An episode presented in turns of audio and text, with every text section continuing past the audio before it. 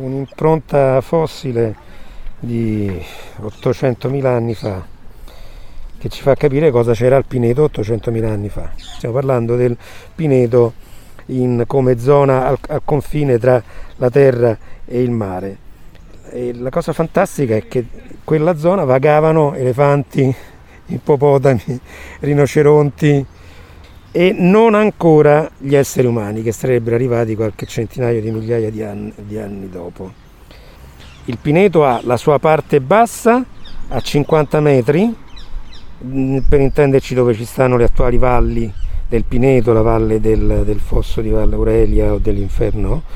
e questo qua sta a 15 metri sopra. È possibile vedere in alcune zone la stratigrafia, cioè tutti i vari momenti della storia, della sua storia geologica. Quindi nel giro di dai 50 metri fino ai 90 metri tu vedi un passaggio di qualcosa come un milione e mezzo di anni. Fai una passeggiata di pochi metri e ti trovi un milione e mezzo di anni, che è fantastico. Quindi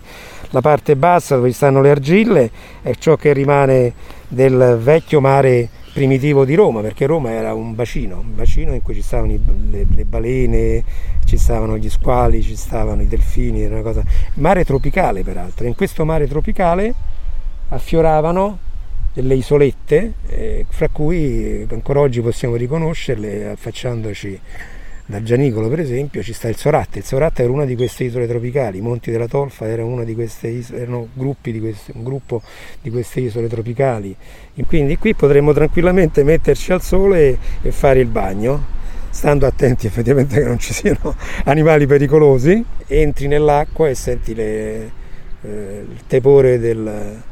dell'acqua stessa, un po' di, di correnti, deve essere una cosa molto bella.